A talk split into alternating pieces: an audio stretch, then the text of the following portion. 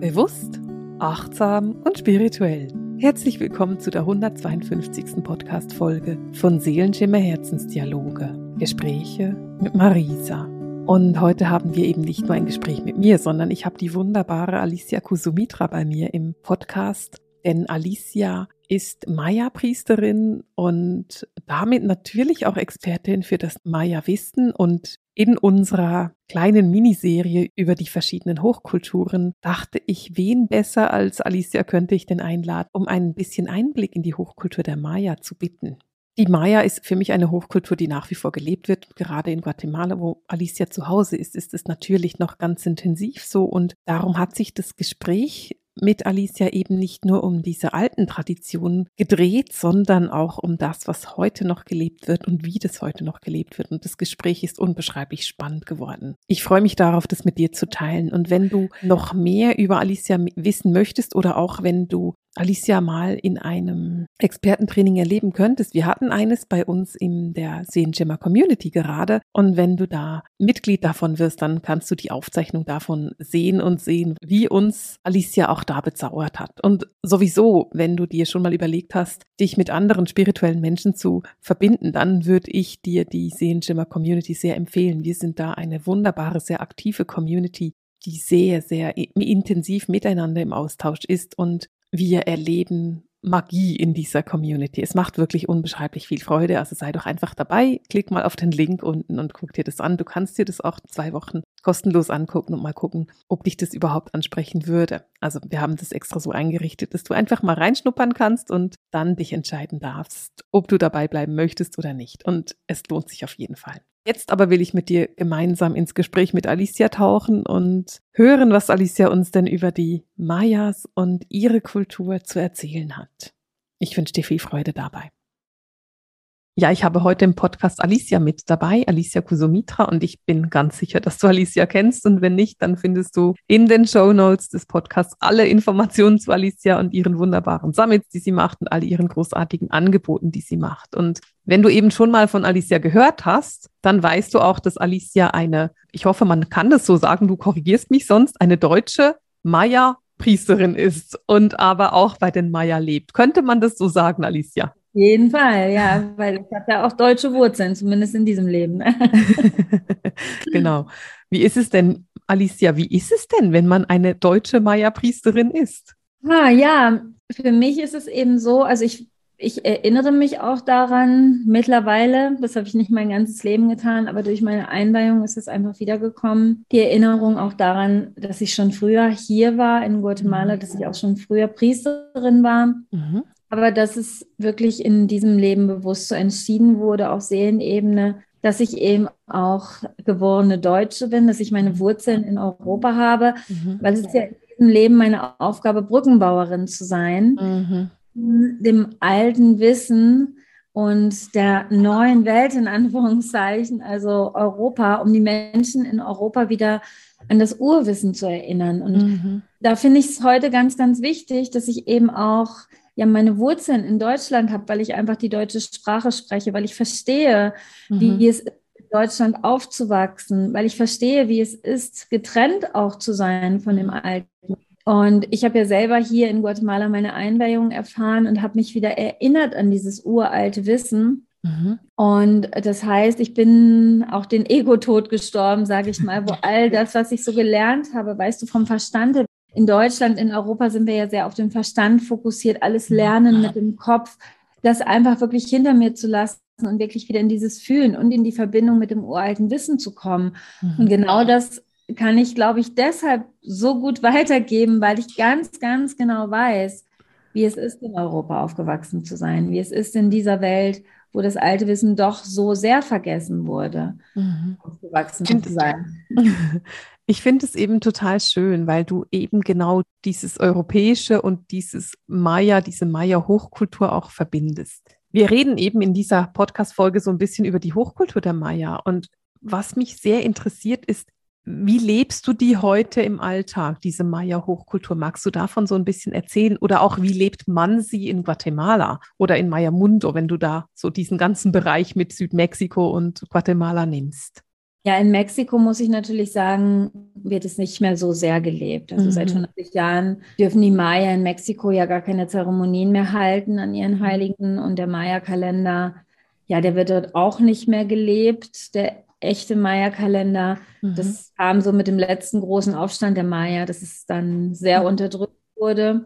Wobei es mittlerweile jetzt auch Maya-Priester gibt, die sehr daran interessiert sind und sehr dafür wirken, dass es zurückkehrt. Mhm. Wo es ja wirklich am meisten erhalten wurde, ist hier im Hochland von Guatemala, weil mhm. hier konnten sich sehr gut verstecken ja. und so wirklich auch ihre Kultur und ihr Wissen bewahren. Und sie wussten einfach auch die ganze Zeit, dass die Zeit kommen wird, in der wirklich das alte Wissen fast vergessen ist. Mhm. Und dann wussten sie, wie wichtig es ist, es zu bewahren bis zu diesem Zeitpunkt mhm. in der Zeit des Wandels, wo das alte Wissen zurückkehrt. Mhm. Und was die Maya mich immer gelehrt haben, war, dass alles aus einem Ursprung kommt. Mhm. Also letztendlich ist es egal, ob es jetzt Maya-Wissen, Inka-Wissen, sibirisches ja. Wissen oder keltisches oder germanisches Wissen ist. Mhm. Alles kommt aus einem Ursprung. Ja. Das heißt, auch das alte Maya-Wissen kann mhm. uns in Europa wieder helfen, uns an unser Wissen ja. zu erinnern, weil das ist wirklich alles verbunden. Mhm. Und mh, mm, ja, um jetzt aber konkret auf deine Frage einzugehen, also es wird hier schon noch sehr gelebt, sei es mhm. wirklich im Einklang mit dem Maya-Kalender, sei es in täglichen heiligen Zeremonien und die Maya gehen auch immer noch an ihre Kraftorte, das heißt an ihre alten heiligen Städte um dort wirklich jeden Tag Zeremonien zu machen. Wow, okay. Das ist auch ganz, ganz wichtig deshalb, weil jede Kraft, jeder Kraftort, also Kraftorte sind ja nicht einfach so irgendwo entstanden, weil die mhm. Menschen dachten, oh, hier ist ein schöner Platz, sondern wirklich, weil sie gespürt haben oder Mama Erde ihnen auch gezeigt hat, so das ist ein ganz, ganz besonderer Ort. Mhm. Da ist eine besondere Kraft. Hier müsst ihr einen Tempel errichten, hier müsst ihr ja. eine Pyramide hinstellen oder so oder einen Steinkreis errichten, weil hier ist eine besondere Kraft, hier ist quasi ein Portal zum Urwissen von Mutter Erde. Mhm. Hier ist ein Chakrapunkt mhm. von Mama Erde. Ne? Mhm. Und das ist ganz, ganz wichtig, dann wirklich da auch täglich, täglich Zeremonien zu machen, mhm. um diese Kraft aufrecht zu erhalten. Okay, okay, ja. Und so wird das alte Wissen bewahrt. Und das alte Wissen, das bedeutet ja immer, dass wir Menschen einfach auch in Verbindung mit diesem alten Wissen sind und dass wir im Einklang leben. Mhm.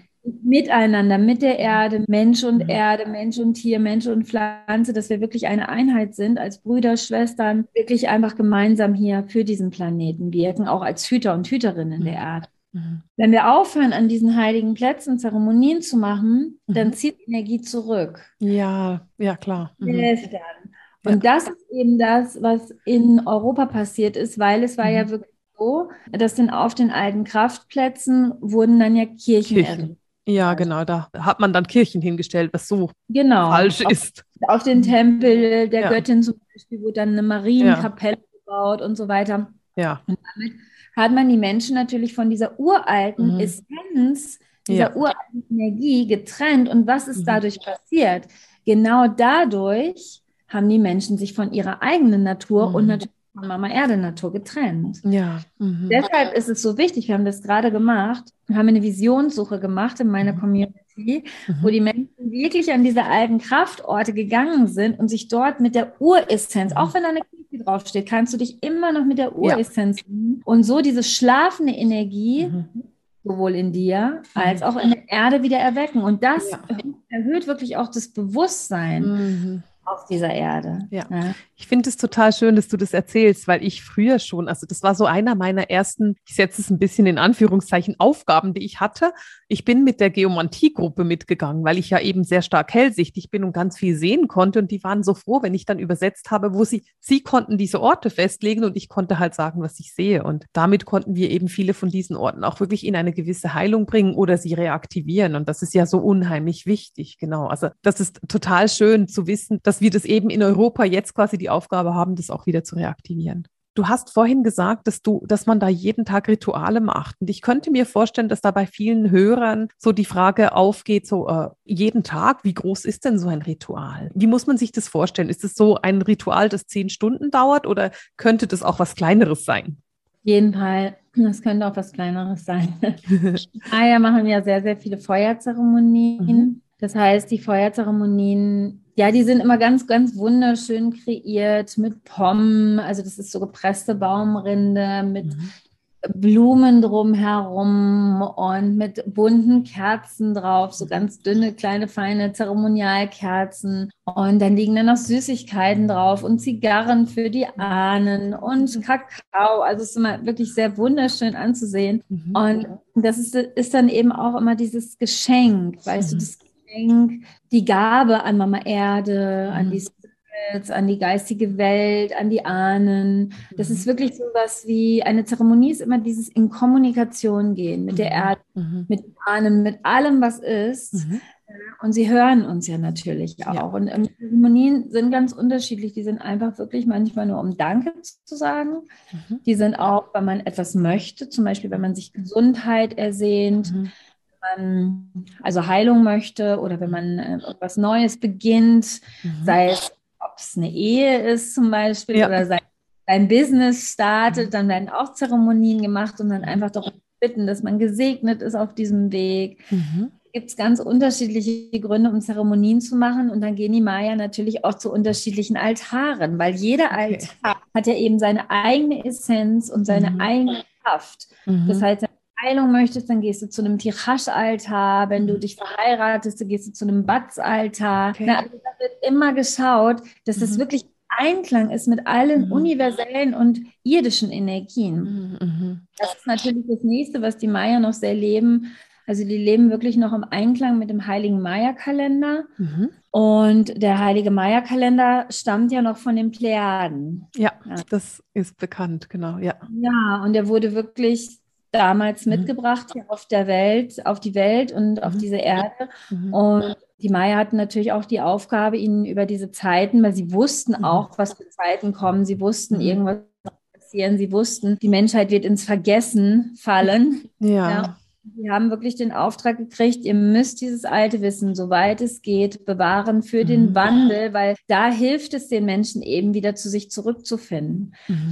Und der Maya-Kalender, der hilft Menschen, der hilft uns, wieder im Einklang zu leben mit diesen kosmischen und irdischen Energien mhm. und auch mit uns selbst. Denn, denn wir haben auch alle eine Maya-Energie und ja. das ist für die Maya die spirituelle Seele. Ah, okay, ja. spannend. Ja. Also wir glauben, dass wir alle diese Seele haben, die wir auch mhm. kennen, ne? die eben den Körper verlässt, wenn der Körper stirbt. Mhm. Aber zusätzlich haben wir noch unsere spirituelle Seele mhm. und die unterstützt uns eben auf unserem Seelenweg, mhm. vor allem unsere Bestimmung zu realisieren. Okay. Das ist auch ganz spannend. Die Maya sagen, dass bei sehr, sehr vielen Europäern, Westlern, ne, mhm. die spirituelle Seele fast verkümmert ist. Und oh, warum? Weil wir so sehr unseren Weg unterdrücken. Das oh, ist ja, ja. Mhm. sehr in unserer Welt lernen, ja. nicht unsere Bestimmung zu leben. Ja. Wir lernen immer nur, wie wir sein sollen, mhm. wer wir wirklich sind. Ja. ja. Wie ist es denn? Wie, weißt du, das ist ja so eine Frage, was ist denn mein Seelenweg, ist eine der Fragen, die mir am meisten gestellt wird. Wie machen das denn die Maya? Also wie erkennen sie denn den Seelenweg? Ist das diese, also ist das eben deine Maya-Energie, diese Seele, die du da hast? Oder wie gehen sie den Weg? Was haben die da für Zugriffe?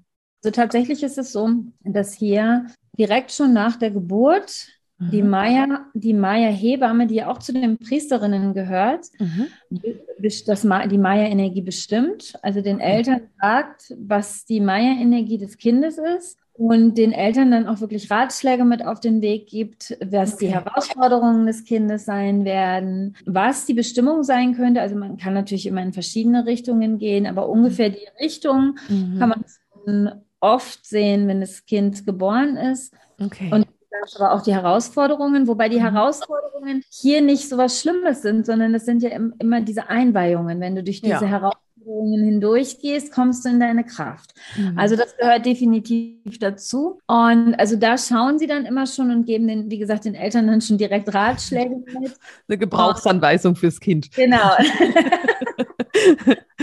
genau. Und dann ist es hier natürlich noch anders, weißt du, hier lebt man einfach noch viel mehr im Einklang mit der mhm. Maya-Energie, mit den Energien der Erde und des Universums und nicht so weit entfernt davon. Also da wird mhm. schon wieder geschaut und das Kind ist natürlich auch immer bei Zeremonien dabei. Das bekommt ja, ja selbst das bekommt ja auch selber regelmäßig Zeremonien. Also das ist sehr, sehr üblich, dass man zumindest immer, wenn die eigene Maya-Energie kommt, eine Zeremonie macht. Ja. Und da verrät die Feuerzeremonie natürlich auch sehr, sehr viel über den eigenen Weg. Mhm. Ob man auf dem richtigen Weg ist. Und vor allem, wenn das Kind einen Don hat, so nennt man das, also eine spirituelle Gabe, dann zeigt das Feuer das sehr, sehr schnell. Also meistens, Okay. wenn das Kind sehr, sehr klein ist. Und das ist natürlich auch wichtig für die Eltern zu wissen, dass sie einfach dann das Kind optimal unterstützen können, wenn das Kind zum Beispiel hellsichtig ist, Mhm. ja, Botschaften über Träume bekommt und so Mhm. weiter. Also es geht wirklich immer darum, das Kind, den Menschen auch auf dem Weg, auf dem Mhm. Urweg zu unterstützen. Mhm. Könnte das denn, wenn jetzt ein Europäer mit, was auch immer, 40 nach Guatemala kommt und sagt, ja, ich bin irgendwie so auf diesem Quest, auf dieser Visionssuche, meinen eigenen Seelenweg zu gehen, könnte man das überhaupt noch lernen oder bräuchte man dafür wirklich einfach das Leben unter den Maya oder mit den Maya, damit man das wirklich kann?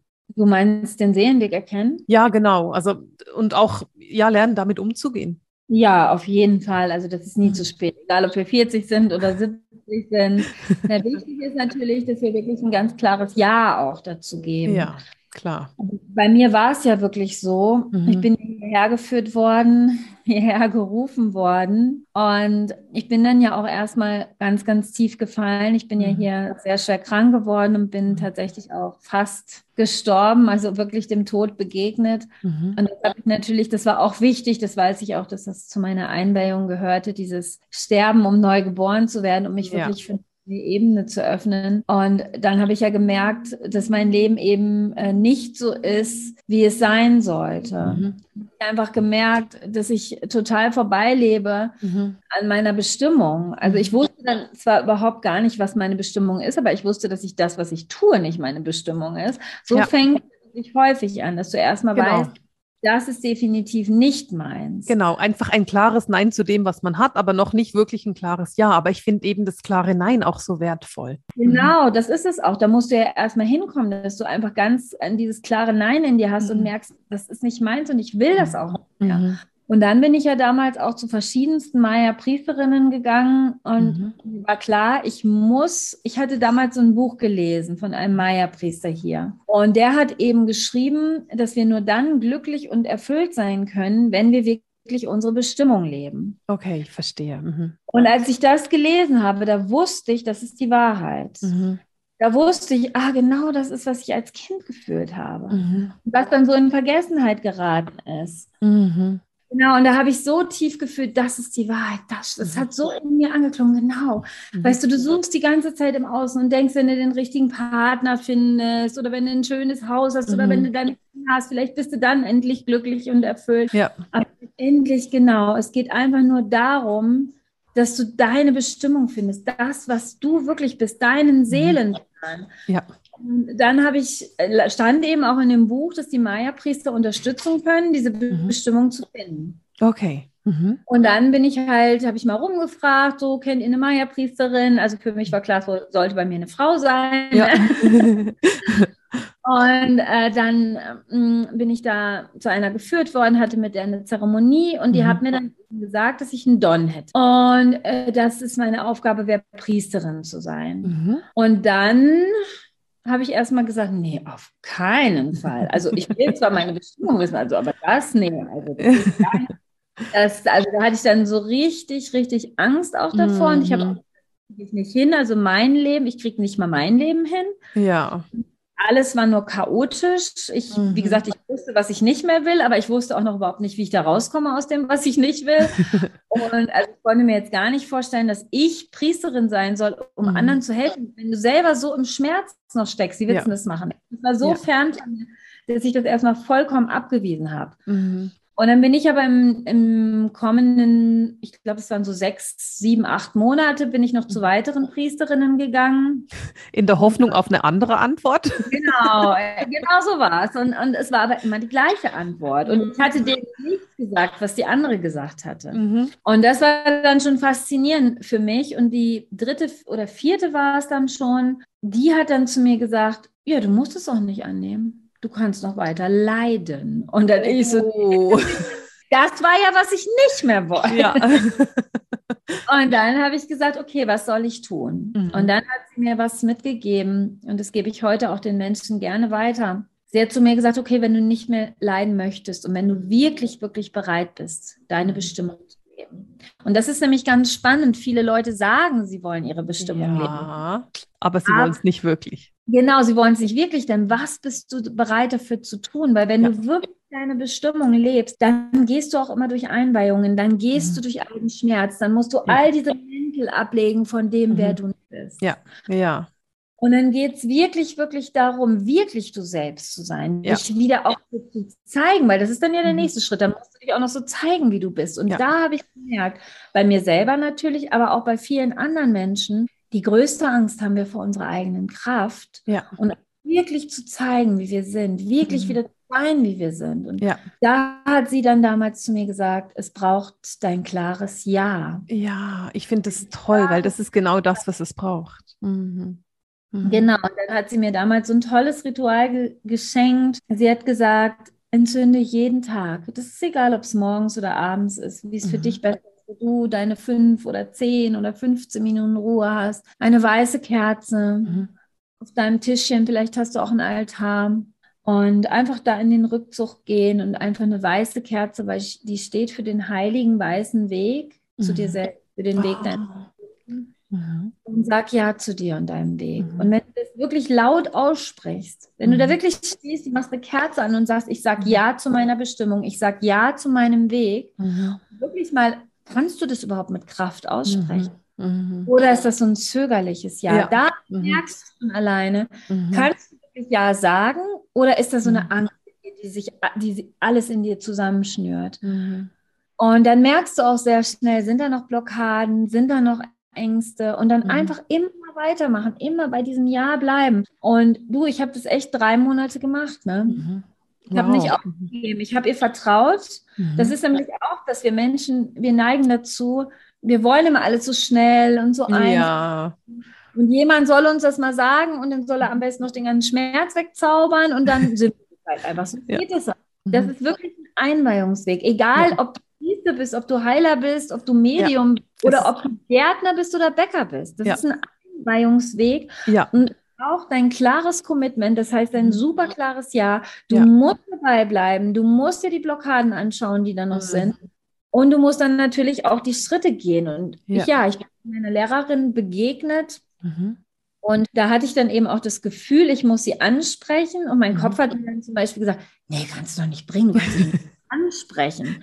Und er hatte mir halt, mich hat, mir hatte ein Freund, der hat uns zu einer Zeremonie mitgenommen mhm. und er hat dann so mich an die Seite genommen, oh, guck mal, das da hinten ist Nana Tomasa, das ist die verehrteste Maya-Priesterin in ganz Guatemala. Mhm. Und ich habe halt super Liebespräsenz von ihr gespürt. Mhm. Und, mm, und dann hatte ich eben das Gefühl, ich muss mit ihr sprechen. Mein Inneres hat gesagt, sprich mit ihr. Und mein Kopf hat gesagt, machen. Das geht, geht nicht. Und es war so ein Kampf, weißt mhm. du, diese mhm. Teufelchen-Kämpfchen da. Ja. Und dann, beziehungsweise Ego und ja. innerer Rufkampf. Und ich bin dann dem inneren Ruf gefolgt. Ich bin mhm. da meinem, meiner Herausforderung, meiner Angst begegnet. Ich habe es mhm. getan. Mhm. Und dann entwickelte sich eine Freundschaft und dann wurde sie irgendwann meine Lehrerin. Ja. Und das, weißt du, du musst den Weg auch gehen. Du musst den Herausforderungen Herausforderungen begegnen, du musst sie überwinden mhm. und nicht stehen bleiben und hoffen, dass das von alleine geschieht. Also wir brauchen auch wirklich diese aktiv werdende Kraft. Ja, ja. ja. Das ist wichtig. Und mhm. natürlich müssen wir auch diesen Weg nicht alleine gehen. Das finde ich auch immer wichtig zu sagen. Es gibt ja tolle Lehrer, genau. Heiler, Ahnen, ja. die dich begleiten können, aber dir muss klar sein, die können dich begleiten, die können dich an die Hand nehmen, aber gehen musst du den Weg selber. Das ist genau etwas, was ich immer sage. Gehen musst du den Weg immer selber. Und ich finde es schön, weil das ist eben auch so dieses, weißt du, wenn wir zurückkommen auf diese Urkultur oder diese Hochkultur der Maya, dann ist es ja eben etwas, also was auch die Hochkulturen sagen. Wir können dir zwar beiseite stehen und dich an die Hand nehmen und begleiten und mit unserer Weisheit das stehen, aber den Weg gehst du alleine. Und das, ich finde, ich bin sicher, dass darin eben auch so diese Art Zauber liegt und B auch die Kraft, weil wenn du durch eine Initiation gehst oder wenn du eben durch ein dunkles Tal gehst oder wie auch immer wir das nennen wollen, dann musst du das alleine machen. Es macht keinen Sinn, wenn deine Lehrerin das für dich macht, weil sie ist wahrscheinlich schon lange durch ihr eigenes gegangen. Und das ist das, was so spannend ist. Mhm. Genau, das ist was so spannend ist und es lohnt sich auf jeden Fall. Und mhm. weißt du, wir haben es ja auch in unserer Welt einfach nicht mehr gelernt. Wir haben ja. es nicht gelernt. Wir haben erstens nicht genau. gelernt, oh, hey, du hast übrigens einen Seelenplan. Ja. Und es ging immer viel mehr darum, ja, mach ein gutes Abitur, dann geh genau. mal studieren, lern ja. ordentlich einen Job, einen sicheren Job, damit du mhm. so gesichert bist. Also es ging nie darum, hey, herauszufinden, wer bist mhm. du denn? Was ja. ist deine einzigartige Fähigkeit? Was ist deine Kraft? Und das ist eben so die Botschaft aller Urvölker, der Maya, ja. Aller Urvölker, die ich kenne. Mhm. Es geht gerade jetzt in dieser Zeit darum, dass wir uns erinnern, wer wir sind, was unser Seelenplan ist. Denn guck mal, wenn du permanent gegen deinen Seelenplan gehst, ne, also dagegen lebst und, ja. und einen Job machst, der, wo du eigentlich ein klares Nein hast, ja. dann kreierst du ja ein Ungleichgewicht in dir. Ja gegen deine Seele und genau. damit aber auch in der Welt. Ja. Also alles, was du in dir kreierst, kreierst mhm. du auch Welt. Mhm. Das heißt, zu diesem Ungleichgewicht hier in der Welt tragen wir alle bei. Indem, wir nicht, mm, indem wir nicht unsere Seelenpläne lieben. Mhm. Genau. Mhm. Also was ist die Lösung? Dass wir uns erinnern, wer wir sind, dass wir mhm. wieder Ja sagen zu unserem Seelenplan, dass wir unseren Seelenplan wieder leben und umsetzen. Das bringt uns und die Welt wieder ins Gleichgewicht. Mhm. Und das ist eben das, ja, wo definitiv das alte Wissen uns mhm. unterstützen mhm. kann. Mhm. Das ist wunderschön. Einfach auch, ich will das nochmal wiederholen, dass du, indem du nicht deinen Seelenplan lebst, eben Ungleichgewicht in die Welt trägst. Und indem du den Seelenplan lebst und diesen Mut hast, und meiner Meinung nach braucht es sehr viel Mut, den Seelenplan zu leben. Und indem du eben diesen Mut hast, dass du dann eben die Welt ins Gleichgewicht bringst, weil du dich ins Gleichgewicht bringst. Ich finde das total schön. Mhm. Gibt es denn etwas in der Maya-Kultur, das früher gelebt wurde und heute nicht mehr gelebt wird, weil es irgendwie, keine Ahnung, nicht mehr geht, nicht mehr notwendig ist? Gibt es da Dinge, wo du sagst, ja, ja, genau, das war früher anders? Ja, natürlich. Also das ist ja auch so, dass vor 40 Jahren ungefähr kam ja dann auch hier ins Hochland Tourismus und mhm. Außen. Ja, und da ist natürlich hier auch nochmal eine Trennung geschehen. Außerdem gab es hier den, den inszenierten Bürgerkrieg, der mhm. die Menschen auch nochmal so getrennt hat von sich selbst. Mhm. Also es wurden auch Sachen vergessen, auf jeden Fall. Wobei gerade in den kleinen Hochlanddörfern wird es immer noch sehr, sehr gelebt. Es gibt mhm. immer noch so Menschen dort, die auch so in unserem Alter, die überhaupt gar kein Spanisch sprechen. Ah, oh, cool. Das ist ja, ja cool, ja. Die noch ihre Maya-Sprache sprechen und ja. Weißt du, auch wenn die Kirche natürlich hier zum Beispiel das Patriarchat hingebracht hat, ne? Mhm, mh. so wird in den Familien aber immer noch Matriarchat gelebt. Mhm. Immer noch. Mhm. Immer noch ganz klar, wenn du hier fragst, die Führerin der Familie ist die immer, Frau. Ja. Die auch immer Heilkräfte hat, also die sich immer mit Kräutern auskennt, mhm. die immer auch den Temascal, den Tuch mit den Frauen, mit den mhm. Menschen macht. Also das ist immer so, die haben alle ihre Heilkräfte, die haben alle ihre Fähigkeiten. Und ich finde es auch so schön, weißt du, dieses, für mich ist das Thema Geburt ja so wichtig, weil ich ja. finde, mit der Geburt beginnt schon das Trauma oft. Mhm, Wenn du mhm. dir anschaust, wie das in unserer Welt ist oder wie wir mhm. geboren sind, ich weiß nicht, wie du geboren bist, aber ich vermute ähnlich wie ich. Mit einem Trauma. genau, Krankenhaus, am besten dann schon Medikamente, Einleitung war es ja. bei mir. Dann wurde ich mit der Sauglocke aus meiner Mutter gerissen. Nabelschnur mhm. durchtrennt, dann in irgendein Säuglingszimmer, wo ich dann nur alle vier Stunden zu meiner Mama gebracht wurde. Ja, ganz furchtbar. Das, ja, das war ja in unserer Zeit war das normal. Mhm. Und auch heute noch ist es leider so, ich weiß nicht, wie es in der Schweiz ist, aber in Deutschland 2020 35 Prozent Kaiserschnittrate. Krass. Ja. Also das ist ja Geburtstraum für Mutter und für Kind. Genau, also ich bin auch ein Kaiserschnittkind, von dem ah. her kann ich da mitreden. Und das Interessante daran ist, dieser Kaiserschnitt, der war so gegen meinen Willen, dass man das überall in meinem Horoskop sehen kann, in meinen Zahlen sehen kann, in meinem Körper. Also ich hatte, und es ist so interessant, weil seit ich ungefähr 15 bin, war ich bei einer Kinesiologin, dann eben Astrologin, was auch immer. Und immer wieder kommt dieses Geburtstrauma hoch. Und das ist so spannend, weil man es einfach überall sehen kann. Also das ist größer, als man oft denkt. Das ist, das ist viel größer, als man ja. denkt.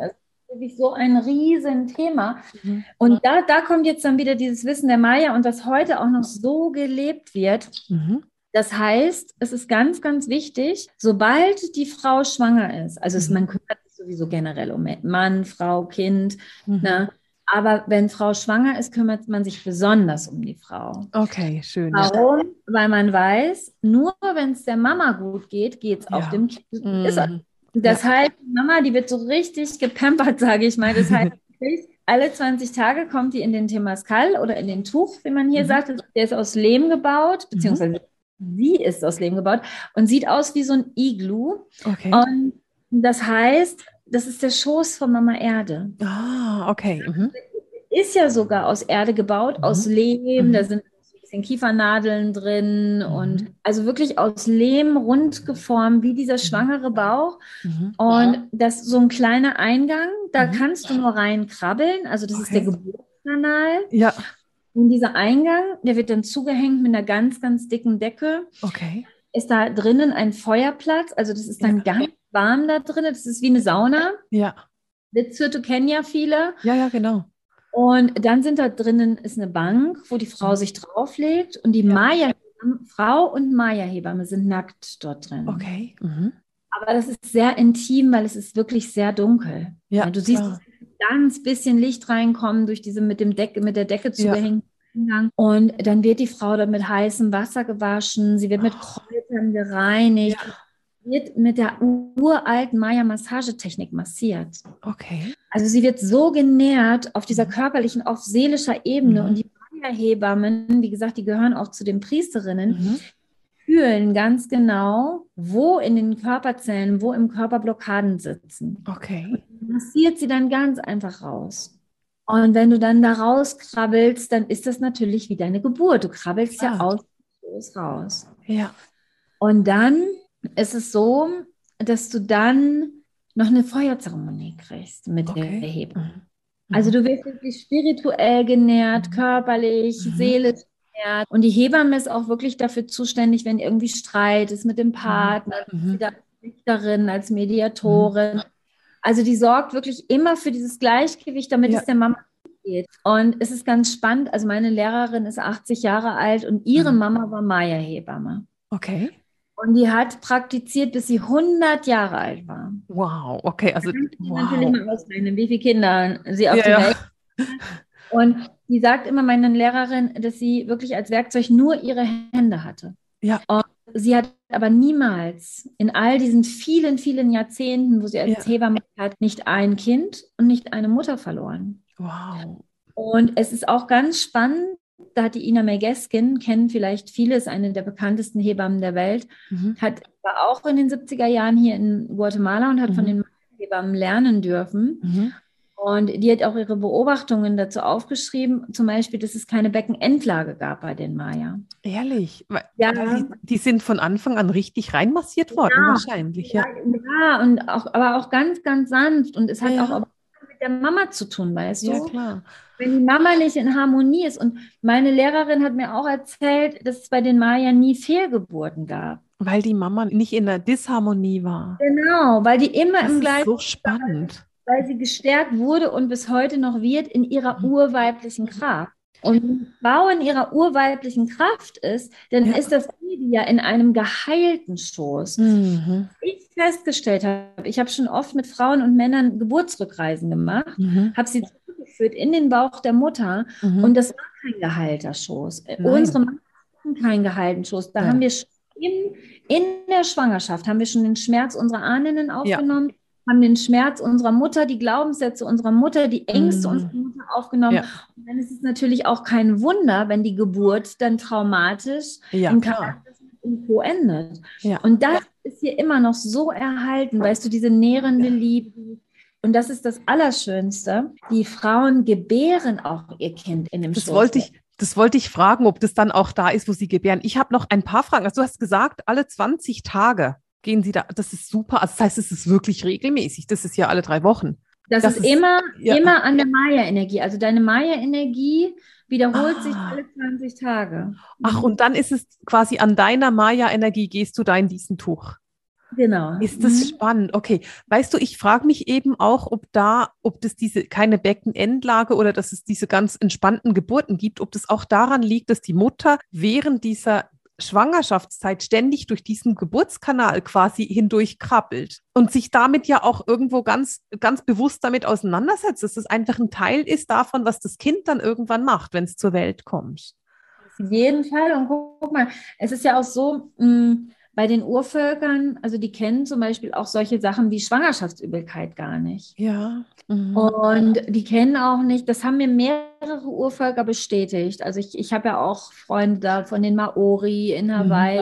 Mhm. Die haben mir alle gesagt, der Schmerz bei der Geburt, der kam mit den Missionaren. Ja, logisch. Aber weißt du, Die kannten keinen Schmerz. Und Ja. das geht, wenn Frau wirklich in ihrer Kraft ist. mhm. Und darum geht es ja bei den Urvölkern, die Frauen in ihrer Kraft zu stärken und vor allem auch an sie zu glauben. Ja. Wenn du eine Frau hinter dir hast, die Maya-Hebamme, die Mhm. an dich als Frau Mhm. glaubt, die Mhm. daran glaubt, Geburt ist was Leichtes. Geburt ist was, guck mal, für die Urvölker ist Geburt auch eine Einweihung. ja, und das ist natürlich. Ja, einmal Ja. für das Kind, also das ist Ja. quasi die erste Einweihung fürs Kind und das Kind wirkt ja mit. Ja, genau. Und, und das bedeutet, das Kind kommt schon in die Kraft. Ich habe es immer Ja. wieder festgestellt, wenn Kinder durch Einleitung, durch Kaiserschnitt geboren Mhm. dann haben sie auch oft Minderwertigkeitsgefühle, Mhm. weil sie ja nicht kommen durften, wann Mhm. sie wollten. Ja, ja. Nur weil klar. sie nicht. Da fühlen sie Mhm. sich gleich von Anfang an nicht gut und nicht richtig. Mhm. Und wir wissen ja alle, wie lange das dauert, bis wir das dann mal so lösen. Ne? genau.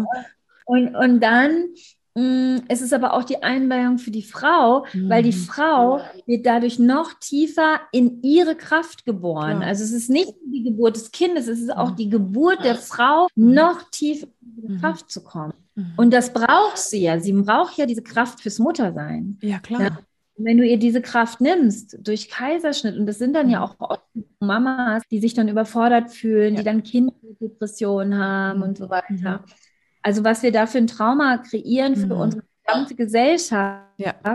das, das, da müssen wir wirklich noch viel, viel tiefer gehen, um Ja. das wirklich zu durchschauen und natürlich auch zu verändern. Ja, Und das ist müssen wir wirklich mit den Urvölkern lernen. Ja, und das ist so spannend. Und ich finde eben auch, um so ein bisschen auf den Anfang des Gesprächs auch, so, auch zurückzukommen. Wir haben am Anfang so darüber gesprochen, dass es eben darum geht, zum Beispiel auch die Kraftorte zu reaktivieren und wieder in diese Kraft zu kommen, auch in Europa und da auch diese Aufgabe anzunehmen, auch in Europa quasi wieder zurück zu dem Urwissen zu kommen. Und wenn wir dann wirklich von diesen uralten Hochkulturen lernen können und eben zum Beispiel genau dieses Geburtszeremoniell oder dieses Schwangerschaftszeremoniell, es ist ja nicht die Geburt, das ist die ganze Schwangerschaft, das dann eben auch wissen. Und es geht ja gar nicht unbedingt darum, dass wir das kopieren in Europa, sondern es geht darum, dass wir es wissen und uns daran erinnern und daraus dann das machen, was für hier richtig ist und wichtig ist. Das ist so wertvoll. Das ist wunder, wunderbar, also großartig. Ich bin mir ganz sicher, dass wir das bestimmt auch bei unserem Urvolk hatten, weil guck mal, Ja. die, die nordamerikanischen Natives, die hatten Mhm. auch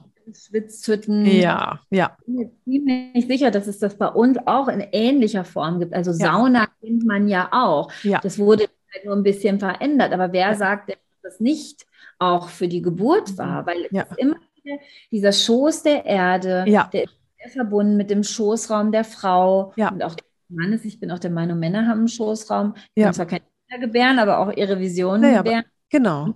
Immer wieder dieses zurückzukehren. Und das machen Ja. hier auch Männer. Also Männer Ja. gehen auch einen langen Arbeitstag, gehen sie auch in den Schoß der Mutter Ja. um, um sich zurückzuverbinden, um wieder bei sich selbst anzukommen.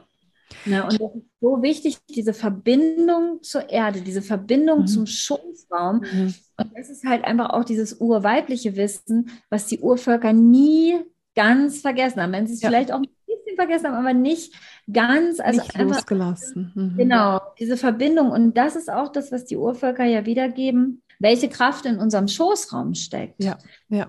Das ist ja unser Schöpfungszentrum, ist nicht Mhm. nur in Form, dass wir Kinder gebären, Nee, sondern nee. auch unsere Vision, unsere Genau, Träume genau. gebären.